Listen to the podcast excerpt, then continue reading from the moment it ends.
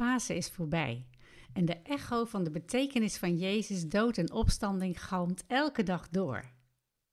De kracht waarmee Jezus uit de dood is opgewekt, de opstandingskracht, is de bron waaruit we mogen leven. In Efeziërs 1 staat: Mogen je hart verlicht worden, zodat je zult zien hoe overweldigend groot de krachtige werking van Gods macht is voor ons die geloven. Die macht was ook werkzaam in Christus toen God hem opwekte uit de dood. Nou, deze tekst is een van de teksten die mij ooit een keer als een boemerang getroffen heeft.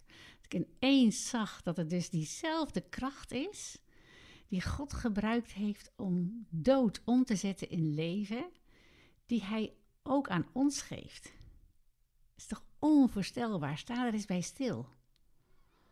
Weet je, wij leven in de kloktijd. Vandaag ga ik dit doen en om zo en zo laat komt die en die. Gisteren gebeurde dat, morgen staat dit op de agenda. Dat is een tijdslijn. Dat noemen ze ook wel chronos. Maar als Jezus opstaat uit de dood, dan is dat een moment waarop de eeuwigheid inbreekt met een ongelooflijk tijdloos waardevolle gebeurtenis. De macht van de dood wordt verbroken en er is nieuw leven mogelijk. Niet alleen bij Jezus, maar ook bij ons. En zo'n inbreuk in de tijd, waarbij iedereen uh, uh, en bij de opstanding letterlijk de hele schepping de adem inhoudt, dat noem je ook wel kairos. De levende, die is niet meer bij de doden. En Jezus laat zich dan op verschillende plekken zien voor de hemelvaart. Nou, waarom sta ik hier nog een keer bij stil? Niet alleen omdat het gaat over waar we in het kerkelijk jaar zijn, maar vooral omdat met de opstanding van Jezus een explosie van kracht voelbaar is geworden, die er ook voor jou en mij is vandaag. De weg is geopend voor de geest van Jezus om in ons te werken.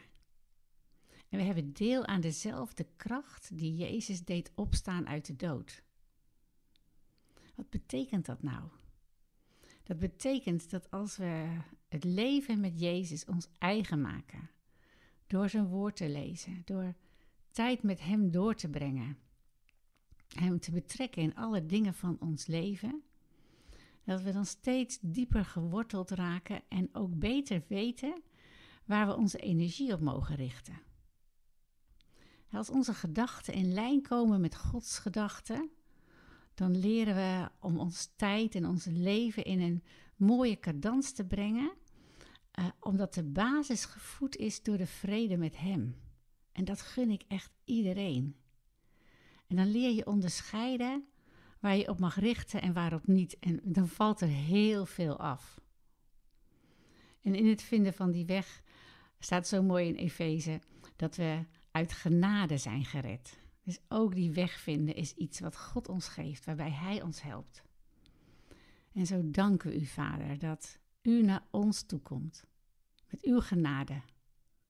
En met die overweldigende kracht. Heer, hier zijn we. Geef die vandaag aan ons, zodat we heel dicht bij u kunnen leven.